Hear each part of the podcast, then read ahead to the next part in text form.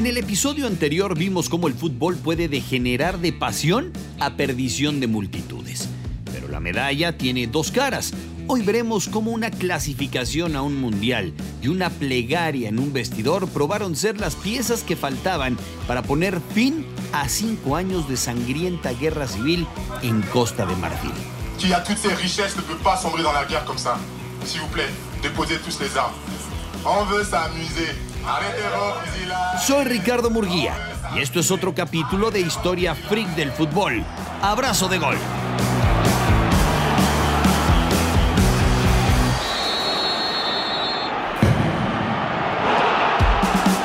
A inicios de los 90 era poco lo que los marfileños conocían de diversidad política. Félix Houphouët Boigny llevaba más de 30 años al mando, desde la independencia en 1960.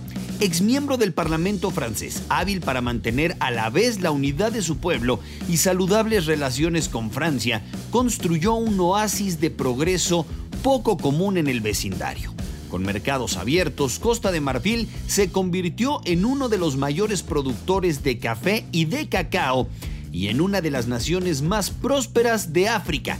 El milagro marfileño lo llamaban. Donc, allez, courez avec eux. El dinero dejó traslucir que Houphouët Boigny no era tan blanca paloma. En un país donde apenas un tercio es cristiano, mandó a construir una imitación de la Basílica de San Pedro, la mayor iglesia del mundo contando anexos, financiada de su bolsillo. Imposible no preguntarse por el origen de su fortuna. Se sospecha que llegó a acumular unos 8 mil millones de dólares con cuentas en Suiza. ¿Hay acaso algún hombre serio en la tierra que no acopie parte de su fortuna en Suiza? se le oyó una vez. Para sus ciudadanos era secundario. Papa Houphouët, como lo llamaban de cariño, era adorado por los suyos. Ganó las seis elecciones en las que compitió, si acaso podemos llamar competir a su promedio de votación de 99.7%. Cuando un cáncer de próstata puso fin a su vida en 1993, solo lo superaban el norcoreano Kim Il-sung y Fidel Castro. A todos nos llegará nuestro turno. Los marfileños enfrentaban por primera vez el desafío de la democracia real. El sistema político estaba atado a su carisma y personalismo. La comunidad de inmigrantes de Burkina Faso, una minoría hasta entonces contenida por el magnetismo de Papa Houphouët, comenzó a agitar pancartas exigiendo su derecho a votar. Ya no era tan fácil esconder bajo la alfombra la discriminación de toda la vida. La economía empeoró y la situación social degeneró en atrocidades a gran escala. En la Navidad de 1999, los militares derrocaron al reemplazante de Houphouët Boigny y convocaron al excomandante en jefe, Robert Gay. Las cosas se pusieron feas bajo el mando militar, incluso para los futbolistas. Tras su eliminación en la fase de grupos de la Copa Africana, los jugadores fueron detenidos por dos días en un campo del ejército para una lección de patriotismo. Antes de su liberación, fueron conducidos donde Gay y el ministro de Deportes. El presidente los amenazó con servicio militar si no repuntaban. En 2005, tras cinco años de guerra civil, Costa de Marfil secundaba a Camerún en las clasificatorias para Alemania. A los Leones Indomables les bastaba vencer a Egipto como local para capturar el cupo. Al mismo tiempo, Costa de Marfil enfrentaba a Sudán de visita. Los marfileños vencieron 1 a 3 y prendieron la tele en cancha para esperar el milagro. Iban 1-1, pero en el minuto 95 todo pareció derrumbarse. Penal para Camerún. La quinta participación camerunesa consecutiva parecía asegurada. Samuel Eto'o, delantero del Barcelona y el jugador de más jerarquía, era el candidato natural, pero lo abrumó la responsabilidad. Lo mismo el capitán. El defensa Pierre Ouomé tomó la pelota, reunió su dosis anual de fortaleza mental y disparó. Sin tiempo para nada más, el pase a Alemania se abrochaba desde los 11 metros, sin defensas, sin barreras, sin apuro. Pierre Vomé von Inter Mailand. 61. Länderspiel.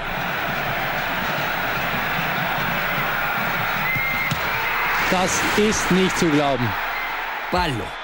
Los segundos finales no quedaban uñas que comer en esa cancha en Sudán. Mientras Eto'o lloraba por el desenlace y por su incapacidad de mostrar cojones cuando más falta hacía.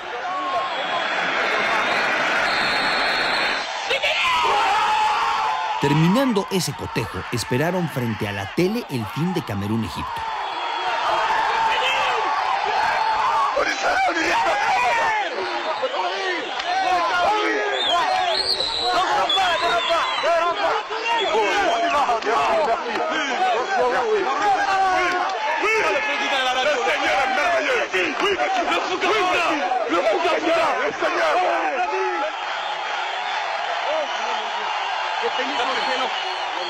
Con la televisión siguiendo los festejos en vivo en el vestidor, Didier Drogba tomó la palabra. El delantero del Chelsea no era un jugador más. Cuando jugaba en la Premier League, el país se paralizaba.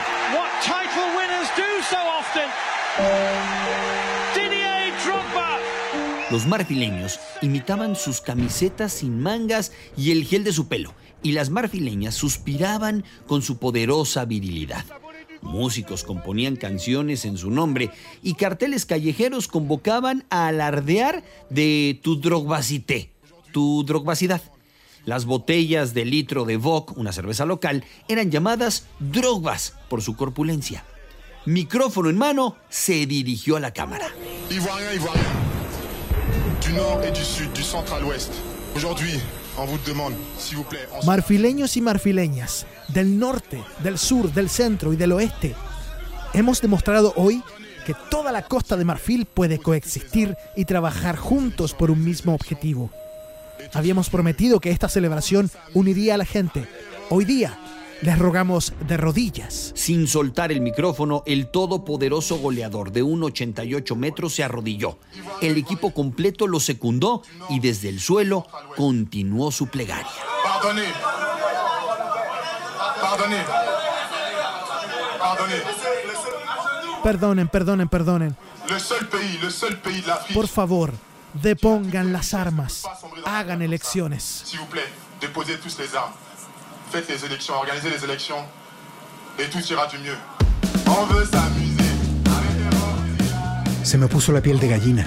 Recuerda a Christophe Dieget, dirigente de la Federación de los Elefantes. Mi esposa lloró, la gente en la televisión lloró. Nosotros los marfileños teníamos este absceso, una enfermedad, pero no teníamos ninguna manera de pincharlo para sanar.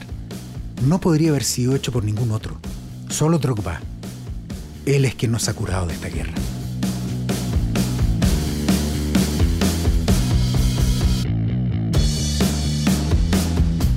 Siguieron días de celebración y bailes callejeros. Habitantes de Abidjan, principal ciudad, y bajo el control de las fuerzas de gobierno, telefonearon a bares de territorio rebelde para ordenar cajas de cerveza a enemigos que no podrían pagarlas. Aún más asombroso, dentro de una semana, los llamados a deponer las armas fueron escuchados. Drogba luego comentaría. Fue algo que hice instintivamente. Todos los jugadores odiábamos lo que le estaba ocurriendo a nuestro país y alcanzar el mundial era la ola emocional perfecta sobre la cual montarse. El proceso de paz se remató con el partido contra Madagascar por las clasificatorias para la Copa Africana de 2008. Como símbolo de la unificación, se acordó jugar en Bouaké, hasta hacía poco un bastión rebelde. La humilde escuadra malgache no tenía mucho que hacer contra esos haces de las ligas europeas, pero entendieron la significancia del encuentro. El vocero del Ministerio de Deportes comentó. Podrían haberse rehusado a jugar aquí, pero nos dijeron que eran nuestros hermanos y que querían ayudar a reunir nuestro país. Este no era un simple juego. Ver a las tropas del gobierno aquí en Bouaké saludando al primer ministro trajo lágrimas a mis ojos. Costa de Marfil ganó 5-0. Cinco goles para borrar cinco años de guerra, tituló el principal periódico local. Pocos afanes conmueven más los corazones humanos que esa cuasi religión que llamamos fútbol. Así lo confesó Gabriel García Márquez tras un clásico entre Junior y Millonarios. No creo haber perdido nada con este irrevocable ingreso que hoy hago públicamente a la Santa Hermandad de los hinchas. Lo único que deseo ahora es convertir a alguien. Los episodios que siguen narran los sudores y desvelos del océano de conversos. Historia Freak del Fútbol es un podcast exclusivo de footbox.com y está basado en el libro del mismo nombre del escritor Joaquín Barañao.